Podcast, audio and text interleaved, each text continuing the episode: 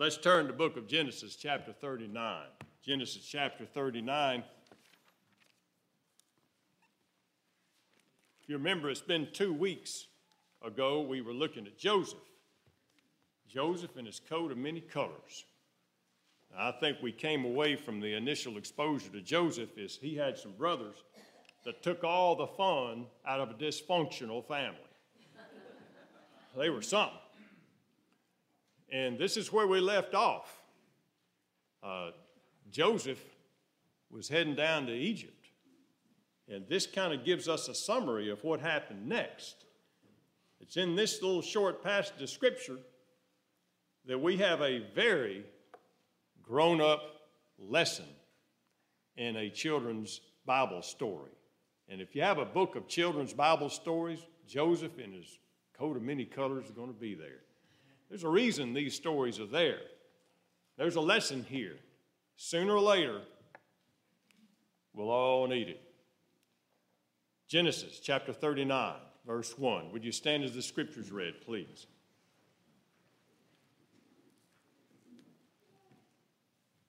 Now Joseph had been taken down to Egypt, and Potiphar, an officer of Pharaoh, captain of the guard, an Egyptian, bought him from the Ishmaelites who had taken him down there. The Lord was with Joseph, and he was a successful man. And he was in the house of his master, the Egyptian. And his master saw that the Lord was with him, and that the Lord made all that he did to prosper in his hand. So Joseph found favor in his sight and served him. And he made him overseer of his house, and all that he had he put under his authority. So it was, from the time that he had made him overseer of his house and all that he had, the Lord blessed the Egyptian's house for Joseph's sake. The blessing of the Lord was on all that he had in the house and in the field. Let's pray together, please. Father, we thank you for your word. We thank you for these stories. We thank you they're not just stories, these things really happened. And Father, these are written so that we may learn from them. We ask that we would learn the lessons well today. In Jesus' name we pray. Amen. Now, as we mentioned, as we introduced uh, Joseph, one fourth of the book of Genesis is devoted to Joseph and what happened to Joseph and the things that Joseph did. It is revealed to us very obviously if you read through here from now to the end of the book of Genesis. Joseph is a man of remarkable resilience. We're going to focus on that word today resilience. Well, what does resilience mean? The word resilience means the ability to withstand hardship and adversity with inner strength, peace, and a sense of purpose. Well, what's adversity? We all know what hardship is. What's adversity? Adversity is worse than hardship. When I looked up adversity and tried to find some words that mean about the same as adversity, here's the words that popped up disaster, catastrophe. Now, in our lives, we regularly face hardship, but from time to time, we face catastrophe. We face disaster. We face some bad things, some emergencies we didn't plan on, we certainly didn't ask for. Resilience is the ability to withstand these things with inner strength, with peace, and a sense of purpose. Now, let's look at Joseph's adversity. You may think we don't have much in common with him, but look at his adversity. First of all, he had some family problems. You may say, well, that, that's pretty much uh, an understatement. Well, before it all came to the point where the thing happened out there where they were tending sheep and they took his coat away from him, it says that his brothers hated him so much they wouldn't speak peaceably to him. If they spoke at all, they didn't speak peaceably to him. So we understand troubles were brewing a long time ago, and it all started when people stopped communicating with each other. Ever had family problems like that? Ever had family members like that? You don't know where these, you certainly didn't ask from that. That's hardship. He faced family issues. He was a victim of violence. It says they stripped him of his coat. They didn't say, uh, Pardon me, Joseph, I would like to try that jacket on you have there and eat it. No, no, they said they forcibly took the coat off of him and they threw him in a dry well. I think that's disaster. Anytime you're a victim of violence, it's, it's a whole different psychological impact. He was not only a victim of violence, but violence at the hands of his brothers.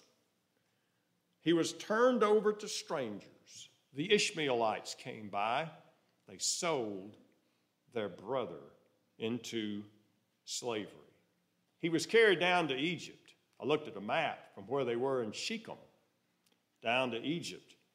It was uh, 300 miles from home. Not a short trip, not an easy trip, 300 miles. I'm not really sure how he traveled. Most of the trade caravans that traded in spices and so forth, like these Ishmaelites, they traveled on camels. I've been on a camel once. And you know what I didn't say? I've got to get one of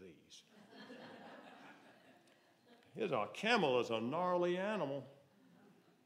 But how do you keep a slave secure where you don't have to worry about him escaping? Tie his hands. 300 miles he was bound, no doubt. 300 miles, weeks. Somehow he either walked or rode on some kind of beast. There's a lot to be thinking about. He was betrayed, mistreated, homesick. Now, there's no sick like homesick. Have you ever been there? Have you ever been a long way from home? There's no sick like homesick. But now notice this he had lost everything. He lost his coat. Now, this coat was important not because it was a nice coat, but his daddy gave it to him. He lost his coat. He lost his freedom. He lost everything. I would say he had hardship. I would say he had adversity. I would say we could probably say catastrophe and disaster when it came to what Joseph was facing. Now let's look at Joseph's response. It says this in verse 2 The Lord was with Joseph, he was a successful man. Look at his response. He was a successful man. We don't see him as bitter. We don't see him as angry. We don't see him as sullen all the time. We don't see him consumed with self pity. We don't see him blaming others and just giving up on life because everybody else had dealt him a raw deal and it's just no use in trying. He didn't blame others for his circumstances. We don't see him looking around saying that everyone owed him something because he had faced so much loss and mistreatment in life. We don't see that. We see that he didn't just endure his hardship and adversity, but he excelled. It says he was a successful man. Now, the world will look at him and say, Man, what a failure. He was a successful man. He did not endure, he excelled.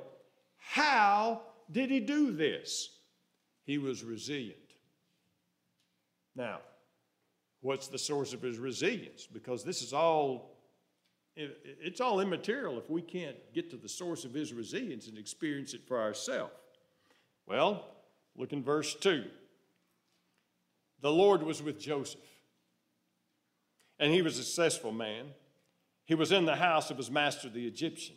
And the master saw the Lord was with him. The Lord was with Joseph. Now, there is a reason for his resilience.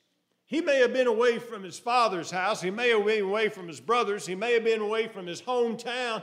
He may have lost everything, separated from everything he ever owned, but God was with him. He was not alone down there in Egypt. And the Lord's with us too. The same Lord that was with Joseph is with us too. David said in Psalms 139, Where can I go from your presence? If I ascend into the heights, you're there. If I ascend to the deep, you're there. If I go to the far corners of the earth, you're there. I just can't get away from you. So that God is with us. But there's another crucial point that makes the difference. God's with all of us, but not everybody's resilient. What's the difference? What made the difference? Joseph was with God. That's the difference. It wasn't that God stood with Joseph, Joseph stood with God. There's the source of his religion. How do we know this? Well, in the next few verses, we see how Joseph withstood temptation. He's in the house of Potiphar. Potiphar is a court official. Potiphar has to go out of town every now and then on trips. And the Bible says, and Potiphar's wife cast longing eyes on Joseph.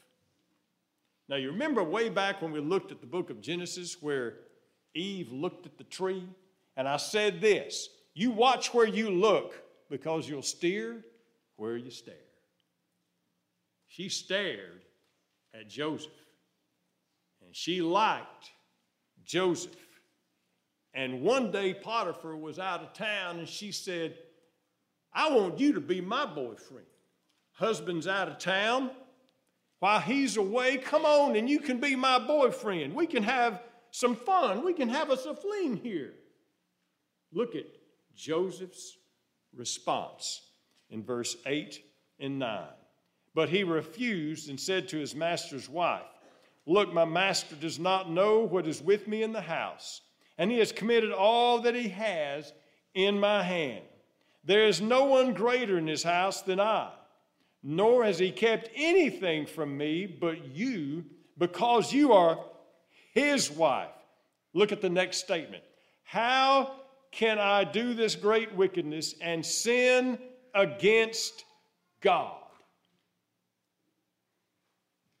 Look at that one word God. After everything he had been through, he's in a land where God's principles are all but ignored. Did you know at that time Egypt had a roster of a thousand false gods. Just take your pick. The one God of the universe was totally ignored. He was in a culture where they didn't acknowledge God. They did not acknowledge God. They denied God. They had all these other things that they worshiped. He was facing pressure every day, it says. She pressured him every day. He had a past of a lot of disadvantages. He had been done wrong. He could have had a lot of resentment there. He could have been plotting revenge. There could have been a lot of things where he was thinking about his brothers. He was thinking about the Ishmaelites. He was thinking about everybody else that had done him wrong. But no, his focus was not on his circumstances, his focus was on God. His focus was not on pleasure, his focus was on God.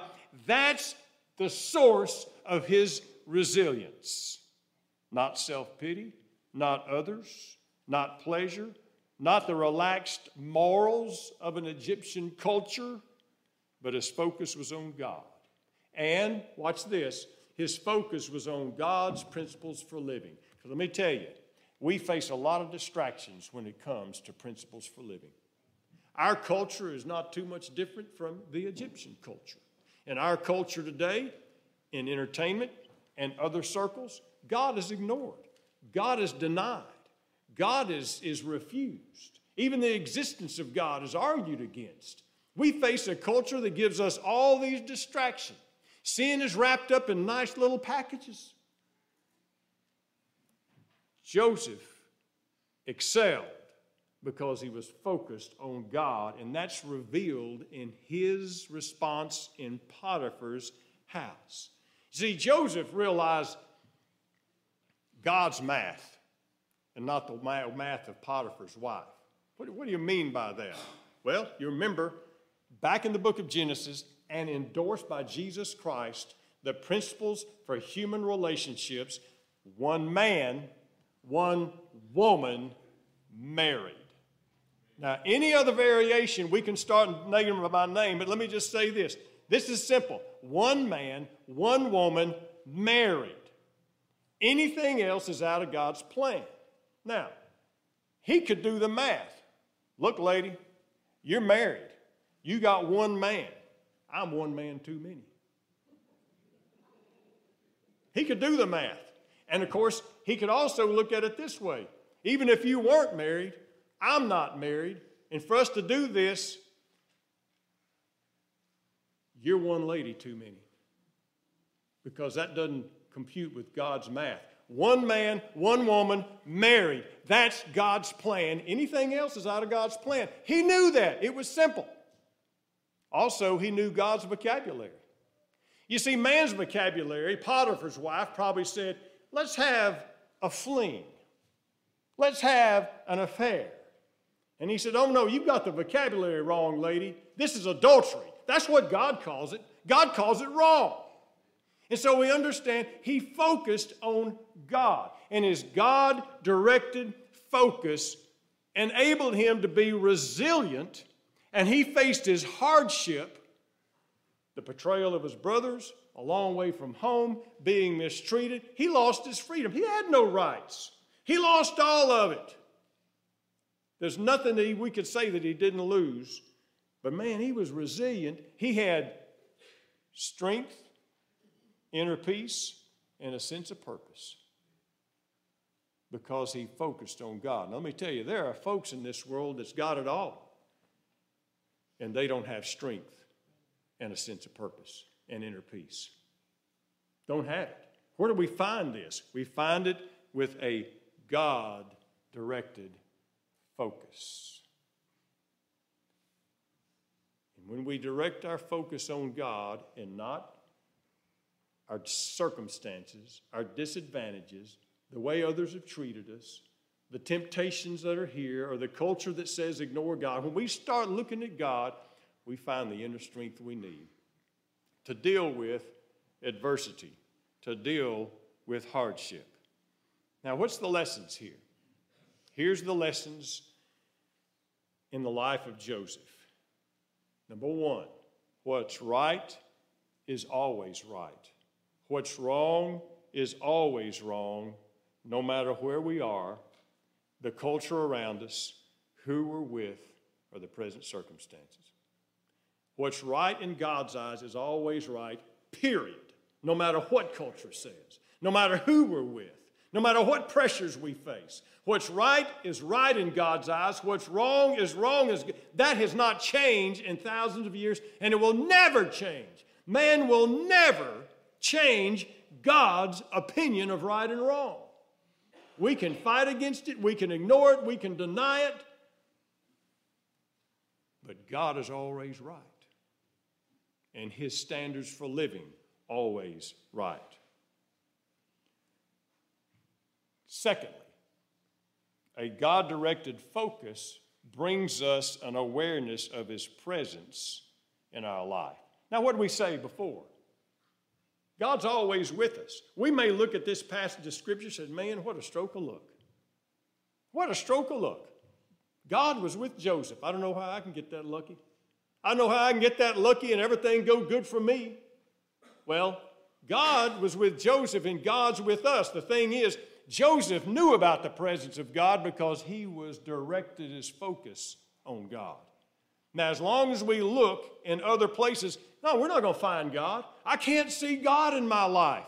Well, as long as we're looking at hardship, as long as we're looking at, at, at unfair treatment and injustices, as long as we're looking at what we don't have, what we can't do, as long as we're looking at other places for pleasure, and as long as we're looking at other definitions of what's right or wrong, we will not see God. He saw God and he realized the presence of God in his life because he focused on God. He was aware of his presence. Now, the presence of God does give us strength and peace and purpose in hardship and in the good times. And let me tell you, sometimes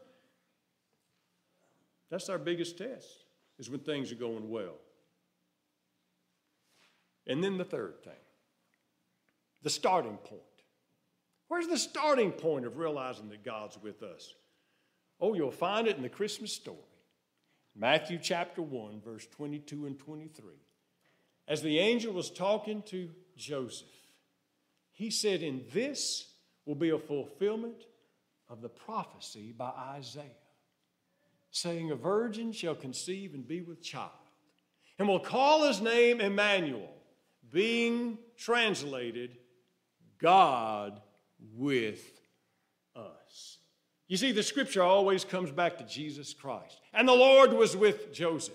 And God is with us through the person of Jesus Christ. Jesus Christ left heaven to come down to be with us. It's God with us. Jesus Christ crossed the bridge that sin had broken.